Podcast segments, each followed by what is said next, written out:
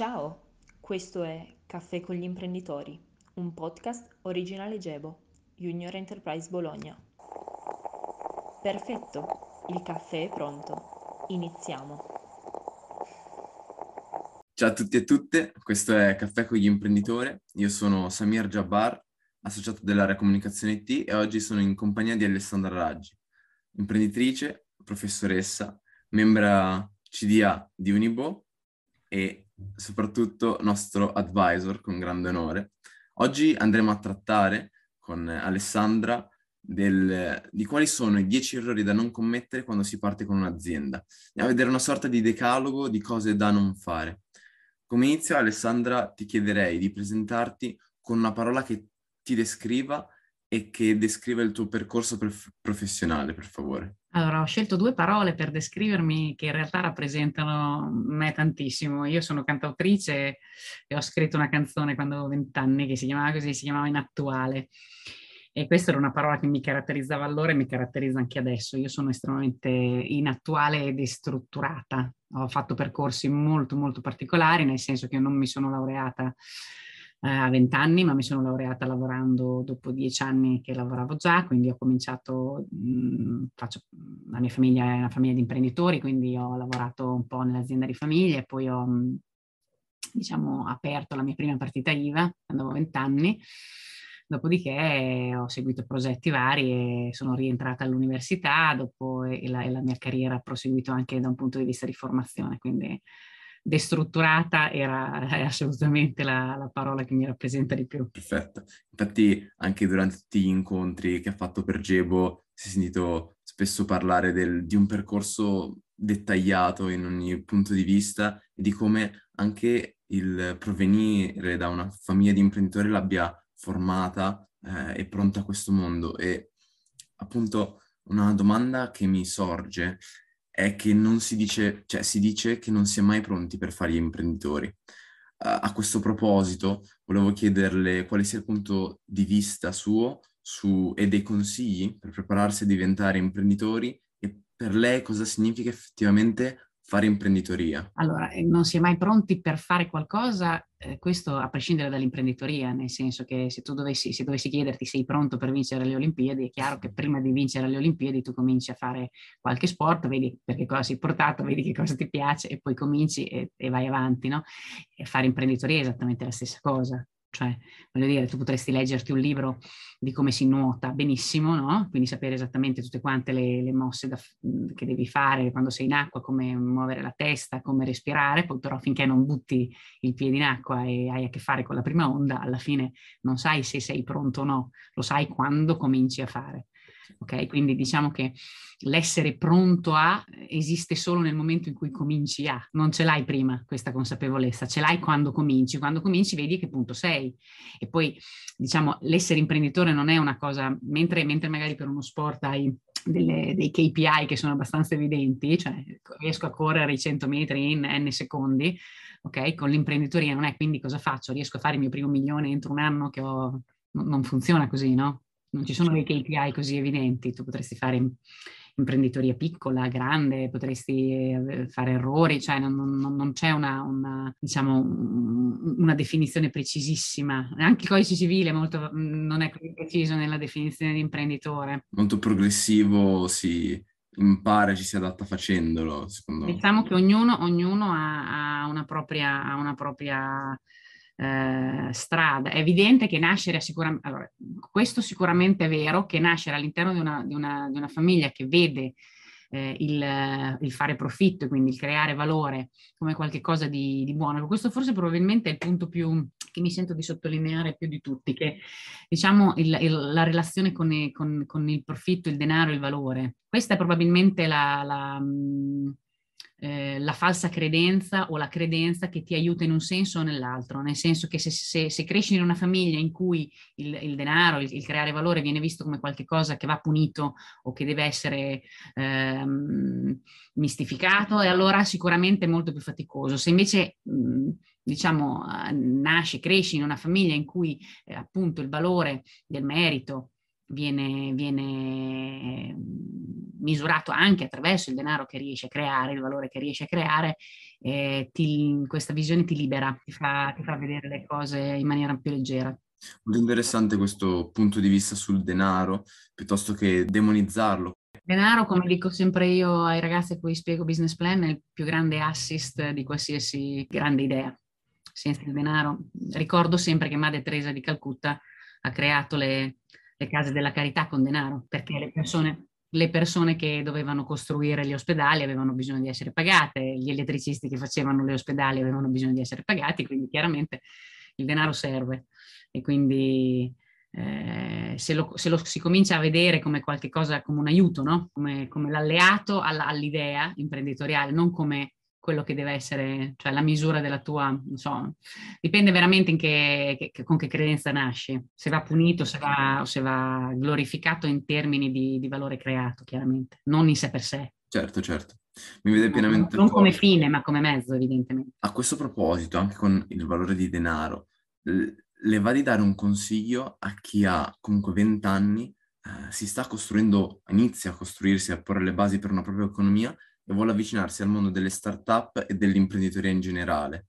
E quindi mh, successivamente, avvicinandoci al mondo delle start-up, come vede il mondo delle start-up in Italia oggi?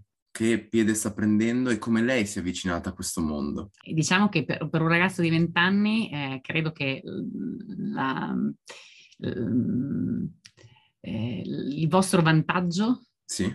Sia il fatto che non abbiate nulla da difendere. E non ho detto nulla da perdere, ho detto nulla da difendere, nel senso che non avete una posizione consolidata e una zona di comfort che vi portate dietro da anni, che va difesa, che questo è un po' il pericolo che abbiamo, in cui incorriamo noi più, più adulti e che abbiamo già costruito una vita e quindi è più difficile, no? Perché quando devi difendere una posizione anche da un punto di vista di principio. Tante volte non vuoi mollare un'idea perché, perché ci hai lavorato tanto, perché ti rappresenta, credi che ti rappresenti, sono due concetti anche diversi, quindi in qualche modo. Invece un ragazzo di 20 anni ha la fortuna di poter provare tante volte, fare tanti errori, perché questo è fondamentale.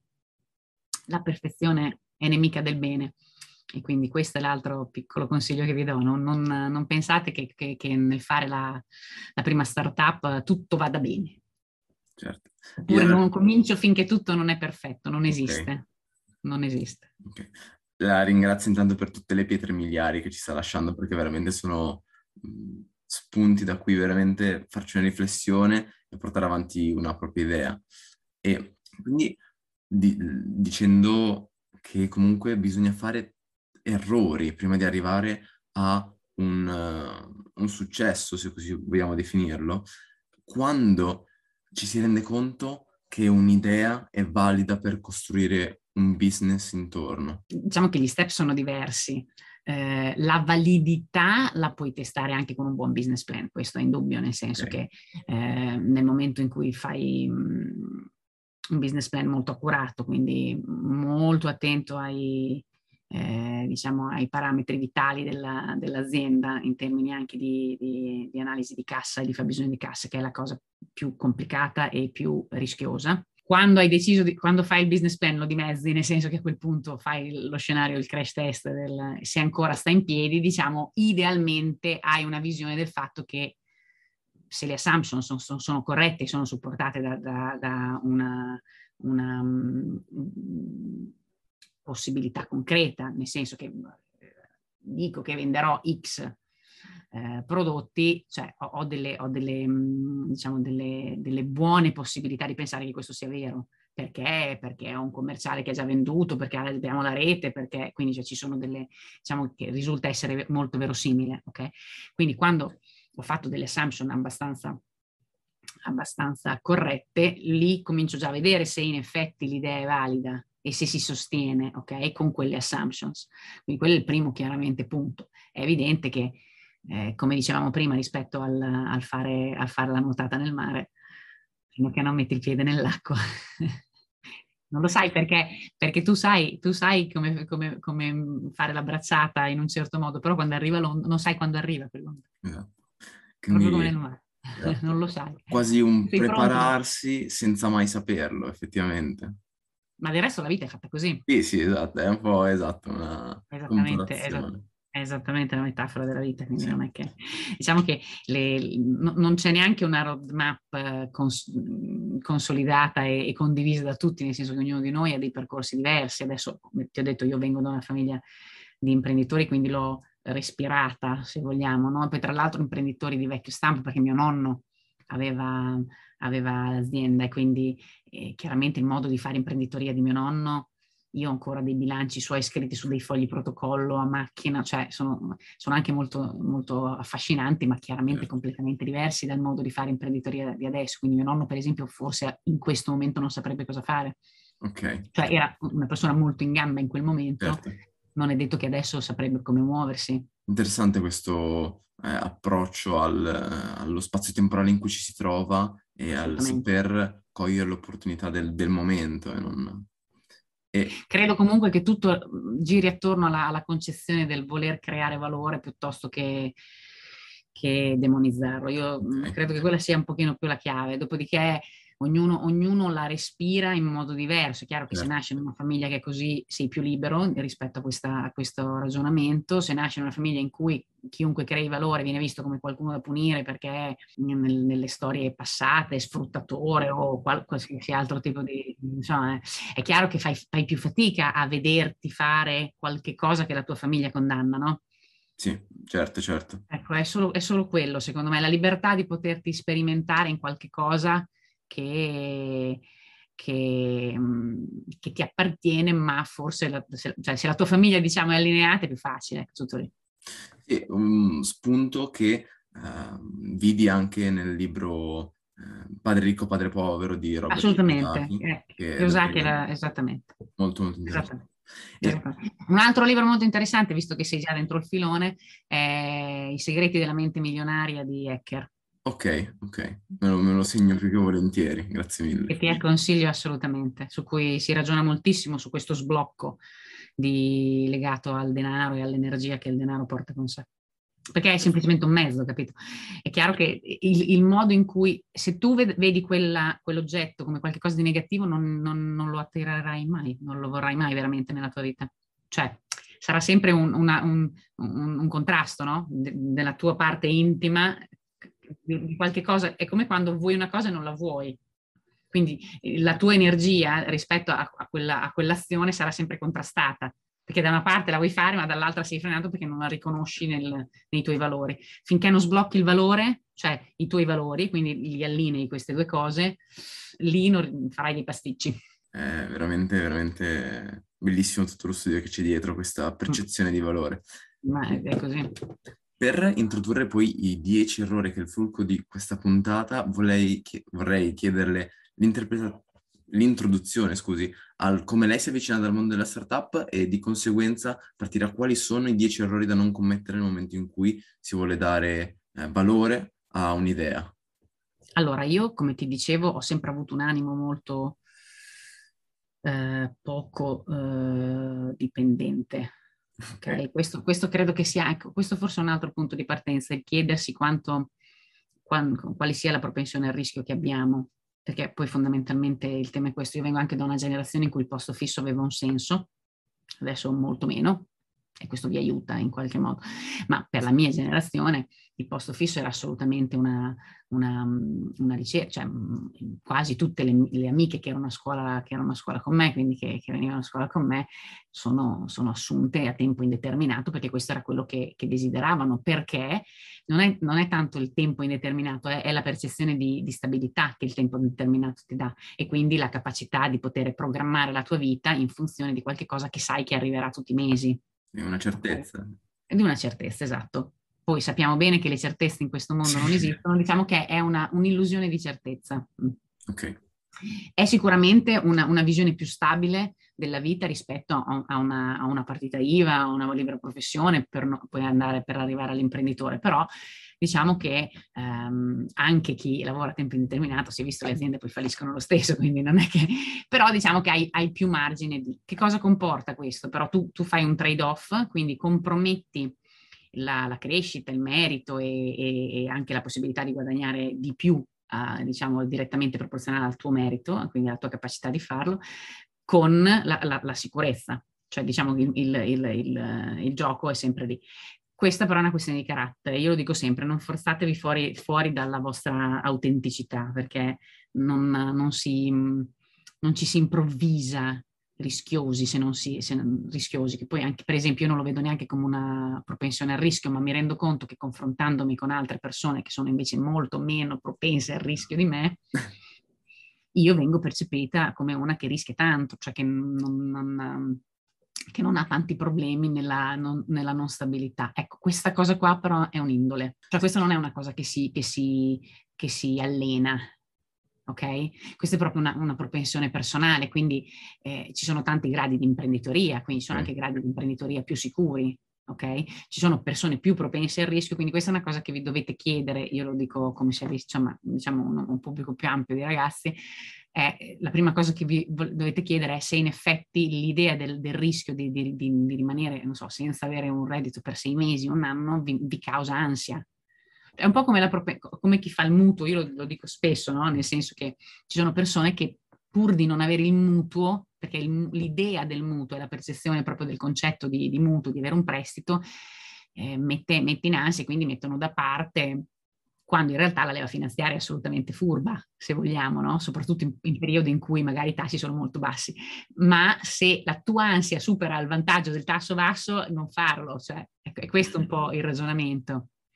Quindi questa è un po' una, una, una cosa da valutare di, di, di carattere, di indole. No? Cioè tu sei uno che si butterebbe da uno scoglio, perché alla fine sono queste le domande, non è che ti puoi forzare, ti butteresti da un aereo a fare, a fare free, free sky, skydiving, cioè, sì, sì, sì. Ecco, que, quelle cose sono indole, cioè ce l'hai di indole, non, non, certo, certo. Cioè, se ti forzi non viene bene. Quindi il primo approccio è lì, è, è, è la tua propensione, dopodiché eh, chiaramente io, come ti ho detto, avendone poca di propensione, o avendo molta propensione al rischio, avendo poca propensione a essere dipendente, sono sempre, io ho aperto partita IVA in un momento in cui i miei, cioè, anche le mie amiche erano, sei una matta, cioè non, avevo, avevo, avevo, almeno tre proposte di, di, di, lavoro a tempo indeterminato quando avevo 20 anni, perché all'epoca c'era anche più, il mercato del lavoro funzionava, era diverso, che io ho rifiutato perché proprio l'idea di, di dover ti dà il cartellino. Questo però è mio, capito? Ecco, questa, questo è stato il mio primo approccio perché ho seguito me. Capisco, capisco. Quindi uh, il punto di partenza è conoscere se stessi. Eh sì, assolutamente. Certo. Cioè di non andare troppo lontani da casa. Va bene uscire dalla zona di comfort, ma non, non, di non tradire la tua autenticità. Cioè siamo fatti in un certo modo e non ha neanche senso scimmiottare qualcun altro perché crediamo che quella sia una via migliore. Quella persona è, se è autentica nel sé, va bene così. Ma tu potresti essere autentico e brillare in un'altra, perché poi non brilli, certo. capito? Esatto. Mm. Sì, è più una gratificazione momentanea che uh, poi... No, no, ma se, se, sei lontano da casa, dopo, alla lunga non riesci a tenerlo. Eh, ok. Non riesci a tenerlo. Ho proprio esempi, eh, anche di persone vicine che ho, diciamo, trascinato nelle mie avventure, ma però è sempre, stata, è sempre stato un trascinare. Cioè, di indole facevano fatica, si sono appoggiati e io dovevo rassicurare continuamente. Questo è un altro degli errori di, in cui stare molto attenti quando si fanno le start-up, di, di guardare bene chi sono i tuoi soci. Perché questa, la paura è una cosa che, che ingessa. E quindi il livello di paura, diciamo, il livello in cui scatta la paura negli esseri umani è diverso. E quindi se tu hai un livello molto alto prima che ti e la, il tuo socio ce l'ha molto basso, eh, vincerà il tuo socio, sai? Perché, perché lui comincerà a frenare prima di te. Sì, cioè, perché poi il successo comunque di una startup è prendere decisioni di uh, qualità e non si possono prendere decisioni nel momento in cui si è indecisi e quindi trascinati dalla paura.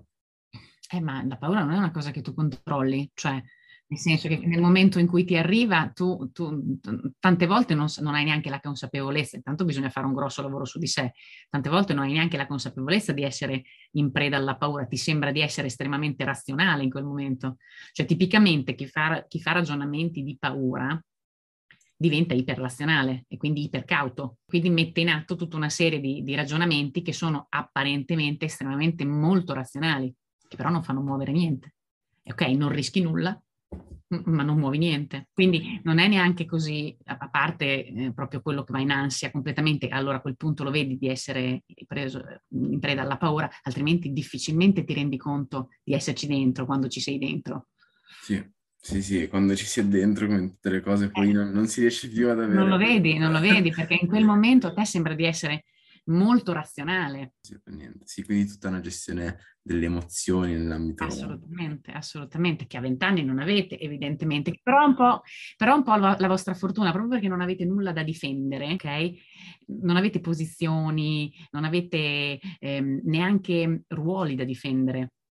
E non parlo solo di ruoli aziendali, parlo anche proprio di ruoli sociali. Cioè, quando tu, quando tu sono dieci anni che sei un manager di un'azienda, ok? Sei riconosciuto dal- dalla tua cerchia come mm, in, in quella posizione lì, ok? Se decidi di cambiare completamente, vuol dire rinunciare anche al riconoscimento della tua cerchia. Non è banale. Quando ti dico non, non avete niente da difendere, non avete niente da difendere perché non vi siete ancora costruiti. Questo è grande, diciamo, il grande vantaggio dei ventenni. Non avete l'esperienza dall'altra parte, che, che vi fa chiaramente prendere delle decisioni in maniera sicuramente più di pancia, con meno, con meno, meno- meno, diciamo, informazioni che, di, di- di quelle che ha una persona un po' più grande. Chiaramente, poi avendo lavorato tanto, ci sono cose che a noi, parlo di noi come, come una, una middle generation, ok? Non, non mi metto ne- negli anziani, mi metto nei, nei medi. E diciamo che noi abbiamo alcune cose su cui decidiamo con più cognizione di causa perché l'abbiamo già vissuta. Certo. E quindi c'è chiara un pochino la, il, il- il- e se no, se no l'età serve- non servirebbe a nulla. Esatto. Però esatto, non avete niente da difendere, quindi questa è una cosa, è un grande vantaggio. Potete fare tanti, tanti errori, li possiamo fare anche noi, ma voi li fate con più leggerezza. Ok. Sì, non abbiamo ancora, appunto, come dice lei, un'etichetta da difendere, quindi possiamo scegliere quale poi... Niente, Ma, ma da difendere c'è, guarda, guarda, eh, da difendere c'è il ruolo, c'è la posizione, c'è lo status, c'è lo stipendio, perché se tu sei sposato con due figli, hai uno stipendio di un certo tipo, prima di rinunciare a tutto, eh, è, è un, diciamo un freno eh, rispetto a un ragazzo che invece non ha nulla, hai un mutuo da pagare, ci sono tante cose da difendere. La stabilità della famiglia che pesa su di te magari, o pesa parzialmente su di te, non completamente. Non so, eh, avete appena comprato casa, ci sono tante, tante, tanti piccoli dettagli che incidono e non sono solo dettagli imprenditoriali, capito? Certo, ed ecco che qui la razionalità... Che non hanno a che fare nulla con l'idea imprenditoriale.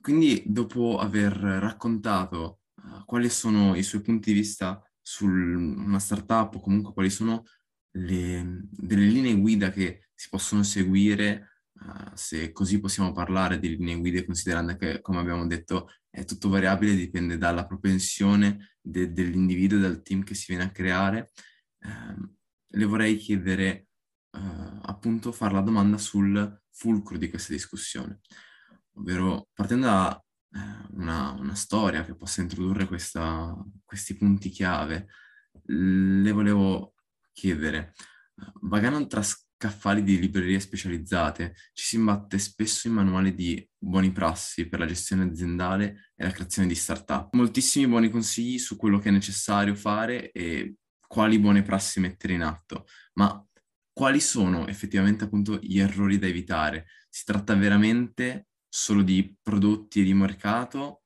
o sono altri fattori che incidono e che trasformano una buona idea in un disastro? Quali sono i punti di criticità, le dinamiche tossiche, le credenze distruttive che spesso compromettono la buona riuscita di un progetto aziendale? Intanto grazie per la domanda Samir. E io ho, mh, ti parlerò di un'esperienza personale, quindi eh, non, non- non citando evidentemente la, la questione, ma tutto quello che ti racconto è, è frutto di un'esperienza su una startup vera. ok?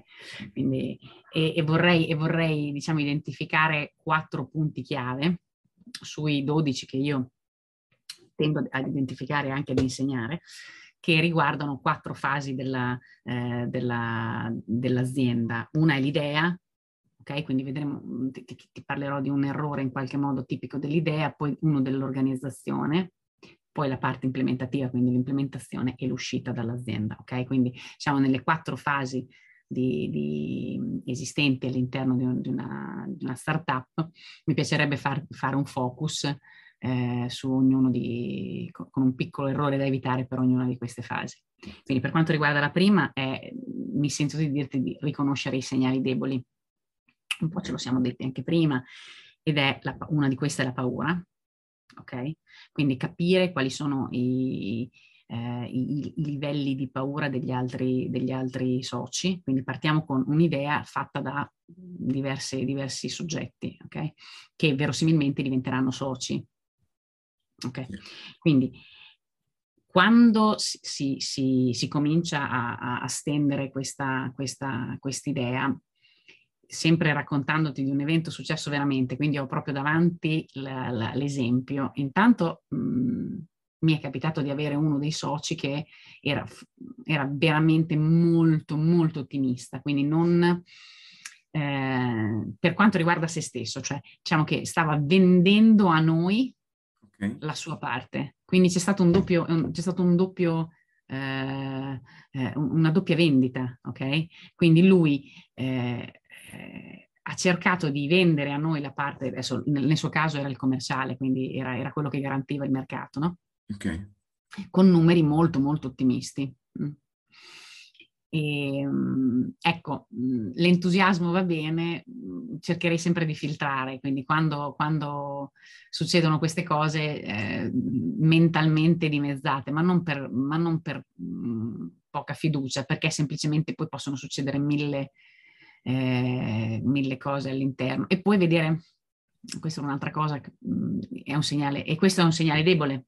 Sì. Non è, un segnale, non è un segnale evidente. L'altra cosa che per esempio è successa due giorni prima della, della costituzione dell'azienda, questo socio ha cercato leggermente di modificare la sua posizione di quote dentro alla, alla compagine sociale, nel senso che è venuta fuori una questione, quindi ha cercato di aumentare leggermente la sua posizione di, di, all'interno della compagine, quindi diciamo a fronte dello stesso versamento di equity e di, di conferimento. Sì di avere più quote. Ecco, diciamo, fatto all'ultimo minuto, sapendo che avevamo già prenotato il notaio e tutto quanto, ehm, anche questo è un segnale debole. È un segnale debole che ti dice come si comporterà lui. Ok. E questo non va sottovalutato, noi lo abbiamo sottovalutato, quindi ti parlo proprio di un errore, di un errore fatto, che però dopo mi è stato molto molto chiaro, quindi è stato un apprendimento interessante in quel momento lì, tra l'altro io in quel momento lì ho proprio avuto la sensazione che qualcosa non andasse, cioè non, non mi è piaciuta questa, questa, questo tentativo all'ultimo di, di, Ma stiamo parlando di una stupidaggine, era veramente un piccolo, un piccolo un beneficio che, che, lui stava cercando di ottenere mm, il giorno prima della, della stipula di tutto, che da un occhio esterno probabilmente non avrebbe tanto rilevato, però io, allora, diciamo, a, a, a sentimento mh, mm, mi ha dato fastidio.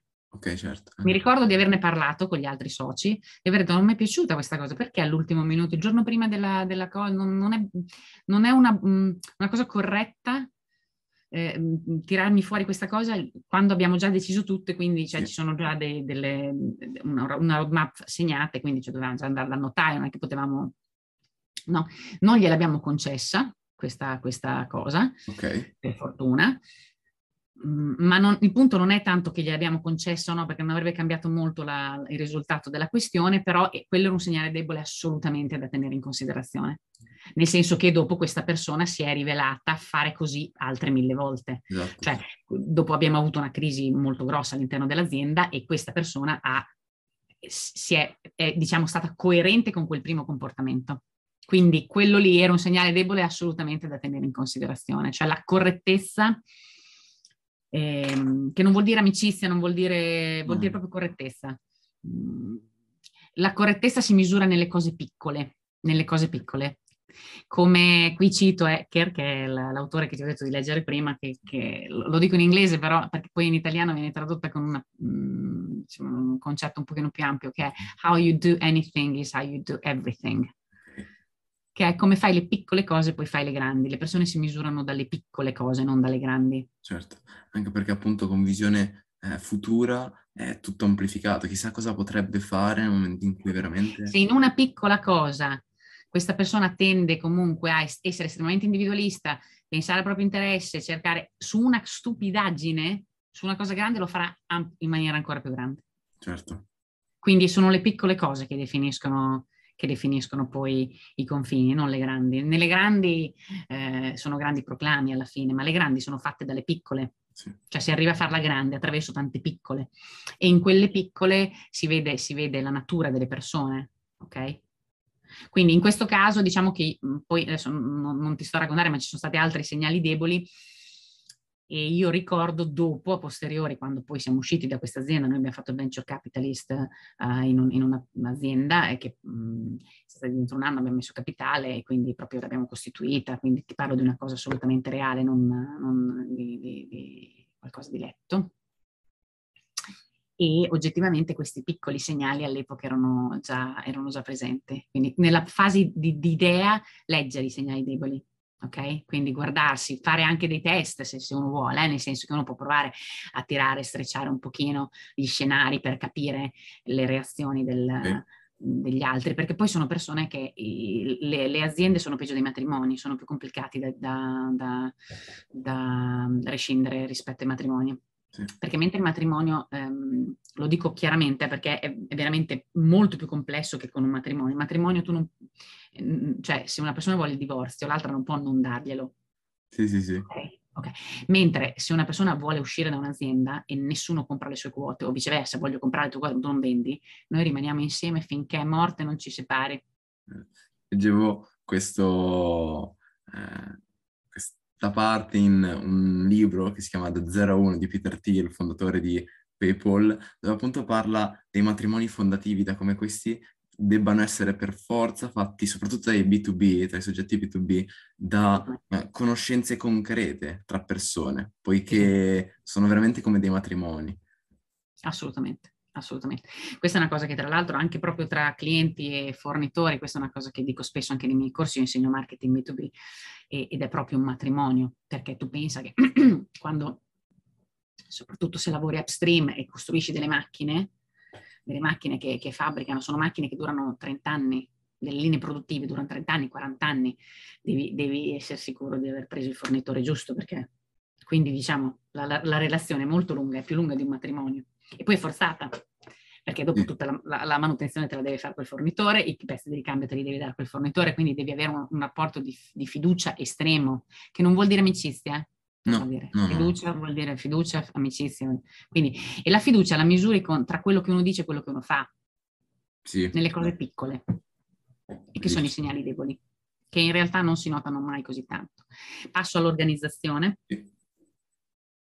E quindi nel momento in cui poi vai a creare il team, eh, che non vuol dire necessariamente non tutti i soci lavoreranno poi nel progetto. Ecco, questa è anche l'altra criticità in qualche modo, che, quando, che questa è una cosa che, che verifichiamo sempre quando faccio, io faccio mentore all'interno di diversi incubatori, è una cosa che verifichiamo molto perché i team, i team di progetto tendono a essere sempre un po' sbilanciati magari sul lato tecnico, no?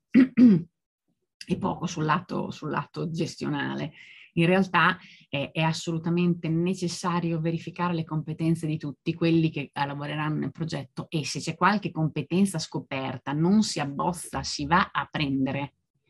Non si dice, ah ma tanto lo faccio io, no, no, no, no, la sai fare o no? E se non la sai fare non c'è problema, si va a prendere, ma deve essere coperta, perché altrimenti succedono due cose un po', un po strane, che la persona che ha detto lo ci penso io si sente insignita di una responsabilità enorme perché poi non la sa fare. In più non le viene riconosciuta perché poi alla fine se nessuno bene, l'aveva ben identificato quella, quella, quella necessità e se era stata sottostimata, verosimilmente chi la farà sarà sottostimato nel fare, quella, nel fare quella cosa lì, perché diciamo che fatto 100 l'energia che comporta quella, quell'attività, se tutti l'abbiamo sottostimata diamo un valore 1, giusto? Magari quella che la sta facendo, che non la sa fare, ha un valore 10, quindi si sente caricato di una, eh, di una responsabilità infinita, quindi lui è frustrato, gli altri non gliela riconoscono. Si crea una dinamica tossica infinita all'interno del gruppo, perché chi la fa non viene riconosciuto. Si sente, il, diciamo, il, il, diciamo lo stupido del gruppo, no? Yeah. Che, si è, che, si è, caricato di qualche cosa che gli altri, a cui tutti non davano importanza, ma che va fatto, non gli viene riconosciuto perché lui stesso è stato poi arrabbiato con se stesso perché ha detto ma lo faccio sì, io, no. non c'è nessun problema. Insomma, nascono tutta una serie di dinamiche tossiche che inquinano da morire. Poi Quindi anche... all'interno dell'organizzazione è necessario trovare quali sono le competenze che sono scoperte. Perché poi anche andare poi a visualizzare l'output che produce non sarà mai, eh, qualitativamente parlando, alto quanto quello di chi è specializzato nel farlo. Però questo per forza, però all'inizio non è che l'output, non è che hai professionisti di tutti, di tutti i campi, non c'è. Il problema, il problema, è proprio che non avendola individuata come una competenza scoperta e avendola un po' presa sotto gamba tutti, dicendo ah sì sì, faccio per dire che tipicamente è l'amministrazione, il controllo e la gestione. Ora, quello è un lavoro, è un lavoro. È un lavoro che tra l'altro comporta un sacco di tempo, valore, valore, creato zero, nel senso se non di gestione, eh, gestione col commercialista, tutti gli adempimenti, la pratica, le burocrazie, questa roba qua sono cose che, che, che, che richiedono tantissimo tempo, ok? Sbagliare è un attimo, quindi se sei anche quello che sbaglia, ti prendi anche la responsabilità di questa cosa e, e poi non, nessuno te lo riconosce. crea un senso di frustrazione diffuso che, mm, che, poi, che poi fa lavorare male. E, e, di solito sono, diciamo, la parte più di gestione, amministrazione, controllo, queste cose qua. La burocrazia, in Italia ce n'è tanta. È una competenza, sai? Sapersi destreggiare all'interno degli, degli, degli adempimenti da fare, agli uffici da, da contattare, perché altrimenti per giorni, giorni, giorni. Quindi è una competenza anche quella. Certo. Quindi o ti affidi a un professionista esterno, che è quello che dovresti fare all'inizio, che sia in grado di farlo e viene pagato per questo. Fine. L'idea supportata da un'organizzazione funzionale è, è la base di... Eh, ma non è così facile vedere le competenze mancanti perché tutti pensano, ah, ma se non ci pensa lui, ci penso io, la, più o meno lo troviamo, pagare una persona che lo faccia non ha senso, ma sono le piccole cose che, ricordati che è il granellino di sabbia che rompe l'ingranaggio. Bellissima, bellissima è questa. Quello, è quello che rompe l'ingranaggio. Perché, perché il, la, non è il grosso, cioè l'ingranaggio non, cioè, non, va bene, la bomba gli puoi, gli puoi, buttare, ma altrimenti non si rompe, no? Ma è un, è un granino di sabbia che lo rompe, un sassolino che, che, va lì, perché sono quelle cose che, a cui non dà importanza. Infatti io sono tanto, tanto ossessiva sui segnali deboli perché sulla mia pelle ho sperimentato che a posteriori, quando le cose non sono andate come io avrei voluto, eh, e rimappando, cercando di capire dove potevo imparare, tutte le volte, quindi diciamo il 100% di, di, di, di occasioni è stato caratterizzato da, da segnali deboli, cioè da cose che in qualche modo mi avevano colpita ma a cui non ho dato così tanta importanza. Però in quel momento mi avevano colpita da qualche parte, cioè o non mi erano piaciute, oppure avevo avuto una strana sensazione, oppure, cioè l'intuito è, è una competenza. Cioè no, noi continuiamo a dire che sia, che, che il gut feeling non c'è, ma non è vero. I grossi imprenditori viaggiano di pancia.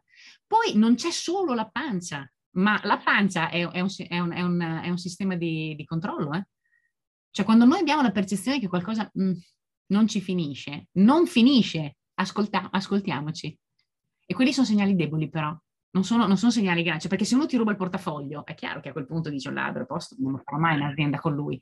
Diverso è se uno cerca l'ultimo, cioè sono tutte quelle cose per cui dovresti invece, a, a cui dovresti dare più attenzione. Bellissimo questo studio di visione prospettiva verso ciò che non è andato per eh, appunto poi essere oggi a raccontare delle cose che non vanno, quindi Grazie mille per portare un esempio concreto, grazie mille per aver veramente studiato eh, il passato per portare una formazione su questo ambito eccelsa, quindi grazie ancora Alessandro. Prego, prego. Finisco con le ultime due aree in modo da, da chiudere un attimo l'excursus. Una è l'implementazione, qui invece vado su una cosa un pochino più, più classica che è la dinamica della cassa. Mm, sono, mm, quando sei in implementazione, quindi quando stai andando, tu devi essere sicuro di avere abbastanza cassa anche per l'emergenza, c'è da fare, le, le aziende finiscono e, e, falliscono per la cassa e quindi le dinamiche di lungo e di breve periodo vanno assolutamente analizzate e devi avere una gestione dei flussi di cassa e del, del capitale che è necessario per far andare l'azienda in termini proprio di cassa molto precisa. Qui ci vuole, cioè bisogna, bisogna saperlo fare, altrimenti, altrimenti ti trovi che hai che, che non, hai, non, non, non, hai, soldi da pagare ai fornitori, oppure non hai soldi per fare la campagna pubblicitaria che ti serve, senza la campagna pubblicitaria non vendi prodotti, quindi ti trovi dentro un loop in cui devi andare a chiederne di più alla banca, ne abbiamo chiesti troppo pochi, ma il mutuo allora non esisteva, io ho bisogno dello stipendio, ma come bisogno dello stipendio? Come facciamo a pagarti lo stipendio che non abbiamo ancora eh, fatturata? Ma per andare a fatturare dai clienti io ho bisogno di una macchina e per andarci, se, se faccio quello tutto il giorno, ho bisogno di essere pagato per andarci. E diventa un circolo vizioso. Gestione del cash flow. Cash, cash, la, la, cassa è fondamentale. E bisogna essere molto d'accordo tutti. Cioè, quando siamo in implementazione vuol dire che, che, quando abbiamo fatto l'idea, abbiamo fatto l'organizzazione, ci siamo detti chiaramente quali sono le aspettative. Anche questo è un segnale debole, nel senso che ehm, no, c'è anche proprio un fabbisogno personale. Va chiarito, va buttato sul tavolo, non c'è, non c'è orgoglio che tenga lì. Cioè, me lo devi dire se tu puoi stare senza stipendio non più di tre mesi perché io magari posso starci un anno. E quindi per me il fatto di andare a, a incassare tra sei mesi non cambia nulla. Per te invece diventa, diventa problematico perché devi andare a, so, a, a mantenere tuo figlio. E questa cosa va dichiarata subito e, e senza fare i, i fenomeni, come dico io, cioè nel senso che vale la pena dirsi, guarda, in maniera totalmente onesta, io sto bene fino a, a, non avere, non riuscire a prendere lo stipendio per tre mesi. Allora a quel punto si va ma anche si chiedono più soldi. No, perché l- anche l'orgoglio oppure la, il non far vedere che, che, che, magari hai bisogno subito del, di essere compensato per il, per il, tempo che usi, cioè magari non tutti hanno la possibilità di, di, poter investire in una startup senza avere un ritorno immediato, che quello è un po' kick, come le chiamo io, ci sono star, le, le startup e le aziende per chi vuole investire e le startup e le aziende per chi vuole lavorare, ok? Cioè se stai creando un investimento o un lavoro, questa è un'altra cosa da, da chiedersi all'inizio, cioè io sto creando un, un lavoro per me la mia famiglia, le, mie, le, persone che mi sono attorno, quindi è il mio modo per lavorare, per guadagnare e vivere, o è un investimento, cioè è qualcosa in cui appoggio del denaro e che spero cresca. È chiaro che le mie visioni di queste due, queste due visioni sono completamente diverse. Allora, o, o, o si dichiarano subito e quindi vanno, si trova il modo per farli andare a braccetto, altrimenti con, con, confliggono. Confliggono perché io che, che io che voglio, che l'ho fatta come investimento e fino per, per due anni non mi interessa, non andrò, cercherò di, di, di mettere dentro valore e tirarne fuori poco. Chi invece ha bisogno di un lavoro, ad un certo punto comincia a friggere. Questo è stato un altro errore che noi abbiamo trovato, cioè nel senso che uno dei soci ad un certo punto è, era strozzato, non ce la faceva più. E ha compromesso tutto, eh? perché la sua paura, la, la, la, sua, la sua, difficoltà personale ha, è, andata dentro, è andata dentro tutta l'azienda, perché ha creato rigidità su tutti, aveva bisogno di roba in fretta, in fretta, in fretta, e le cose non si fanno in fretta. Quindi poi ha influenzato il punto successivo.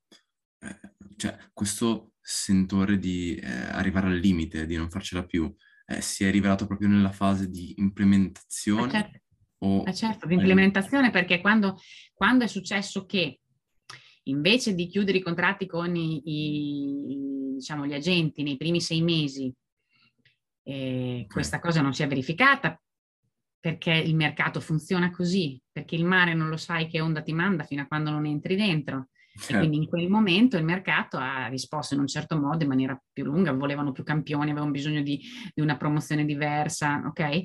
Quindi eh, diciamo i tempi si allungavano in maniera anche naturale, non era niente di particolarmente critico, ma ha creato una criticità in termini di cassa, perché questa persona è andata, è andata, ha cominciato a pagarsi.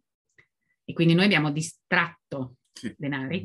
Tolto valore. Certo. Abbiamo distratto denari, cioè ha preso denari per poter mantenersi invece che, poter, che, che, che, fare, non so, campioni aggiuntivi, fare una campagna pubblicitaria diversa, pagare una location, eh, fare un evento, cioè noi volevamo andare in quella direzione quindi di, di, di spinta del brand e questa persona invece aveva bisogno di, di mantenersi, quindi quindi, stato, eh, quindi, i soldi ad un certo punto erano quelli. È chiaro che nel momento in cui li togli per, per, per, per, per darti uno stipendio, allora o quello stipendio genera più che lo stipendio che ti sei pagato, e allora a quel punto, e quindi noi abbiamo diciamo, aspettato 5-6 mesi per vedere se questo succedeva, perché questo era il commerciale, quindi era quello che ti dicevo prima, quindi cosa succedeva? Abbiamo detto, va bene, pagati, però a questo punto vendi come se non ci fosse un domani.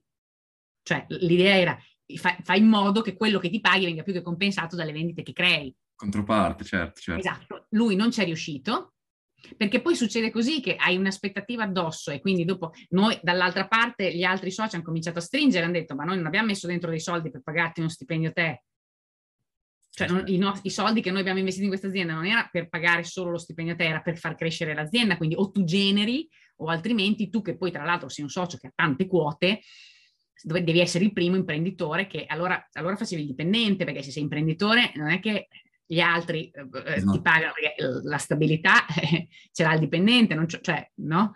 altrimenti non hai t- tutte le quote, se no bisogna ri- reinserire so- denari dentro l'azienda e-, e, tu hai una bella quota, devi andare in tasca a, mettere, a fare un aumento di capitale, ma non li hai neanche per, per vivere. Sì, sì, sì. Sì, condivisione di assets e poi di conseguenza delle responsabilità. Ah, guarda che vanno, vanno, vanno a, a, carte 48 i, tutte le aziende così, eh. Cioè non, è, non è difficile pur avendo un buonissimo prodotto, l'idea era molto buona e le connessioni erano buone, non state fatte fiere, cioè diciamo che tutti i fondamentali di un business plan c'erano. La banca aveva dato i finanziamenti, rientravamo dentro le aziende innovative, c'era tutto.